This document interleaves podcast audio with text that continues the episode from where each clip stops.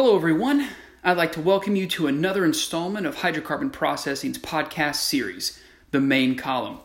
Today's podcast is from the Hydrocarbon Processing March Issues Special Focus section on petrochemical technologies. The podcast is called Engineering Propylene Value Unlocking with the PDH Process. This article is written by Vahidunisa Quresh, who is a senior process engineer Raj Singh, who is Chief Process Engineer, and Vivek Chait, who is also a Senior Process Engineer, all of them with Bechtel. Now, remember, you can subscribe to the main column podcast by clicking on the subscribe button or by using your smartphone. Just say, Hey Google, Alexa, or Siri, subscribe me to the main column podcast. So, engineering propylene, value unlocking with the PDH process. Propylene is at the core of the petrochemical industry, with the synthesis of its numerous derivatives finding greater application in industries from textile to automobile, cosmetics, and beyond. Propylene is also a foundational block intermediate for numerous chemicals, from isopropanol to propylene and polypropylene to gasoline octane enhancers.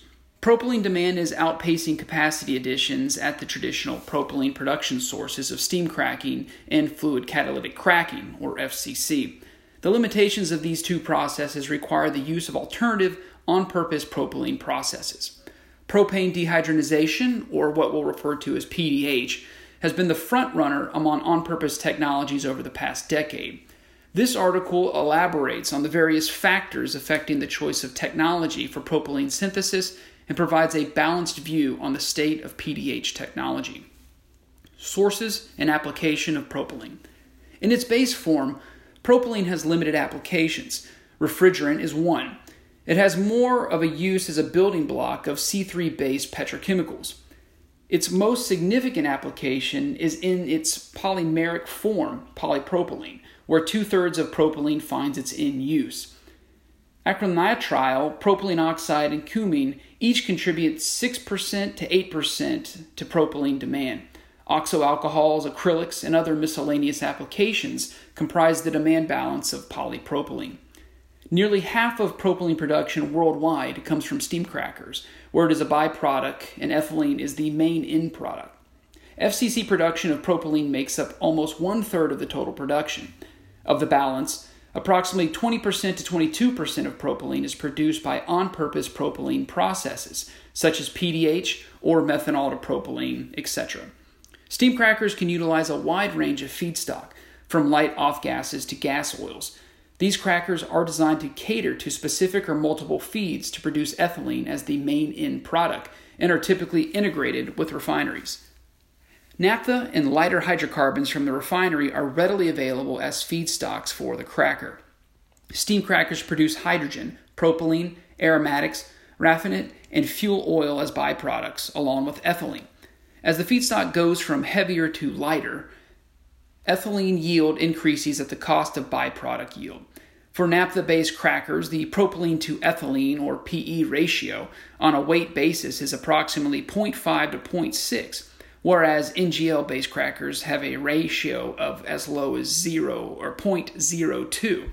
The objective of steam crackers has always been to maximize ethylene production, and the logistics, marketing, and overall economic, economics of the other byproducts usually favor the decision. Refineries produce various amounts of propylene in various units with varying purity. A major source of propylene is FCC. Other sources include thermal cracking and delayed coking. High severity FCC units have been able to achieve C3 yield as high as 20%. C3 streams from the refinery are combined and purified to the desired required quality of refinery grade polymer grade propylene. On purpose propylene technologies. Worldwide propylene demand is expected to increase consistently above a 4% compound annual growth rate over the next decade. Demand from the US and Europe will be at a moderate 2 plus percent, while major increments will be driven by developing nations. The demand side is robust, but traditional propylene production sources cannot meet the required volumes. The contributions of these processes have been declining for the past decade and will continue to fall in the future. Propylene supply from refineries is increasing with new capacity additions and advances in FCC technology to produce more propylene. However, when looking at the larger picture, it can be seen that refineries' share in net propylene production is shrinking.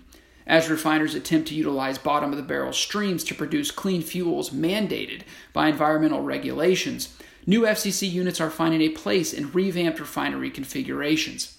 These refinery upgrades are driven by regulatory mandates. Financial gains are a secondary motivation. The C3s produced are used by the refiners for octane enhancement in the internal gasoline pool, with a portion leaving as LPG or liquid petroleum gas. Two major factors affecting net production of propylene from refineries are gasoline demand and crude slate. Due to refinery upgrades and capacity additions, global gasoline capacity will remain in surplus amid post Tier 3 regulations, IMO specifications, and other local emissions standards. The cascading effect of emissions regulations provide less incentive to produce gasoline from lighter fractions, resulting in the underutilization of FCC units.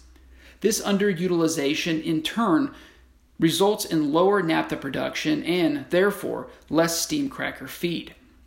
Gasoline demand is anticipated to flatten by 2040 in response to innovative business models in the transport sector, in other words, things like electric vehicles. Lighter crude is becoming available in the global market at a bargain price, reducing the processing requirements of FCC units. Propylene production by steam crackers is characterized by a market bottleneck. As previously mentioned, steam crackers can process a wide range of feedstocks to produce olefins. Naphtha based steam crackers are less attractive when cheap, light feedstock is available. The shale gas boom in the United States disrupted the steam cracker feedstock scenario. Ethane prices fell sharply relative to crude oil, followed by naphtha prices. This resulted in newer petrochemical installations being based on lighter feedstock, and naphtha becoming a secondary consideration. Steam crackers in North America and the Middle East represent a large share of the world's ethane feedstock, whereas naphtha holds the prime position in Europe and China.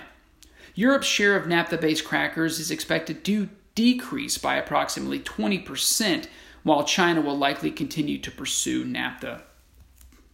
This complex scenario has encouraged the rise of on purpose propylene production technologies, including methanol to propylene and PDH.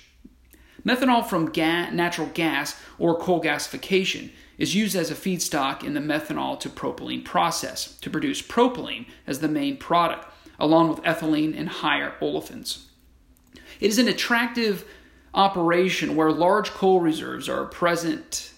China leads global coal to methanol process installations and can integrate methanol to propylene.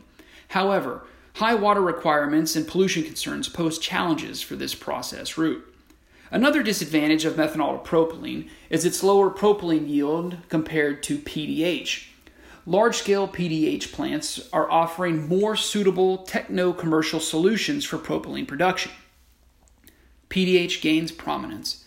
The PDH process typically contains three process blocks 1. Dehydrogenation, 2. Compression of reactor effluent, 3.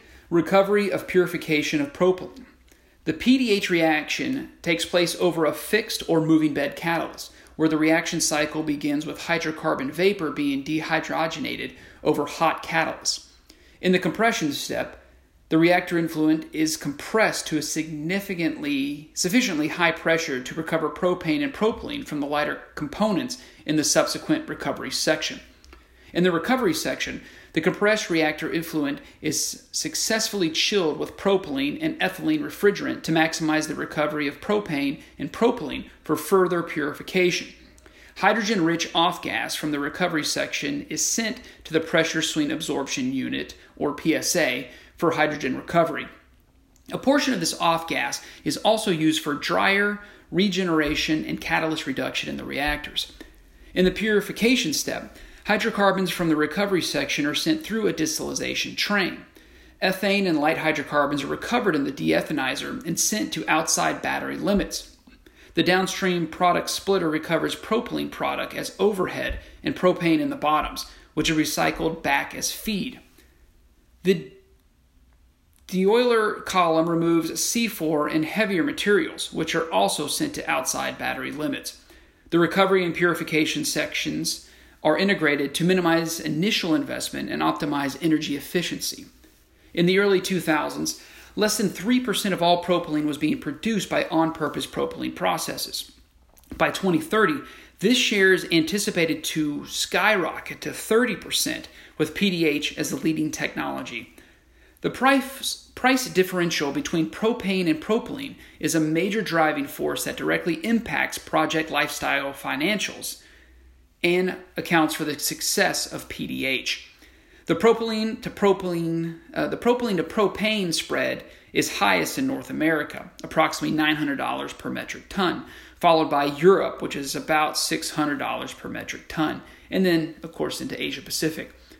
PDH technology is suitable for integration into an existing refinery petrochemical plant as well as an independent installation. PDH has a lower cost of production compared to coal gasification based methanol to propylene plants, as well as significantly higher yields compared to traditional processes. At present, UOP and Lummus are the major players in PDH, with commercially proven PDH units, while KBR, Linde, BASF, and ThyssenKrupp are eyeing market share with their respective PDH technologies. Engineering the best solution. The configuration of a PDH unit can be optimized downstream of the reaction section by an engineering contractor, especially when an integration opportunity exists. For example, if a PDH unit is proposed in a petrochemical complex alongside an ethane cracker, then lighter streams like C2 and light hydrocarbons can be further processed in the demethanizer. Similarly, Heavies, so C4 plus, etc., from the deoiler bottoms can be further processed in the debutanizer. These proposed integration schemes can save additional plot space and capital investment on two of the columns and their related equipment at a cost of slightly enhanced capacity for the two columns in the upstream unit. Num- numerous opportunities exist where synergies of multiple processes can be achieved. Of multiple this high level configuration is an example but value creation can also be achieved at the micro level. Takeaway Sustained demand growth for propylene has spurred the formation of a dedicated supply system independent of ethylene and core refinery processes. Over the past decade, PDH has met this industry demand with an optimum financial outcome. A balanced assessment can be accessed uh, in the actual petrochemical article published in the March issue of Hydrocarbon Processing magazine. PDH is a techno commercially attractive route to propylene production with a significant potential for further growth, although it faces competition from methanol to propylene, where feedstock is plentiful. It is also vulnerable to fluctuations in the propylene to propane price spread. Along with increasing supplies of light crude, the present favorable propylene propane spread is attracting new investments in PDH. Already successful in North America and the Middle East, PDH is expected to see considerable growth in Asia Pacific, especially in China, and Europe into the future. Now, please note, Bechtel is a technology neutral organization and holds no stake in any of the discussed technologies. It has extensive experience in design, engineering, construction, and project management of steam crackers, FCC units, and PDH units with multiple licensors. Technology specific information or data quoted in this is sourced from public domain and is used for indicative purposes only. Again, want to thank you for listening to this installment of the main column podcast. As I mentioned, this article can be accessed online at hydrocarbonprocessing.com within the March issue's special focus on petrochemical technologies. Lastly, Please subscribe to the main column podcast. You can do that by clicking on the subscribe button or by using your smartphone by saying, Hey Google, Alexa, or Siri, subscribe me to the main column podcast.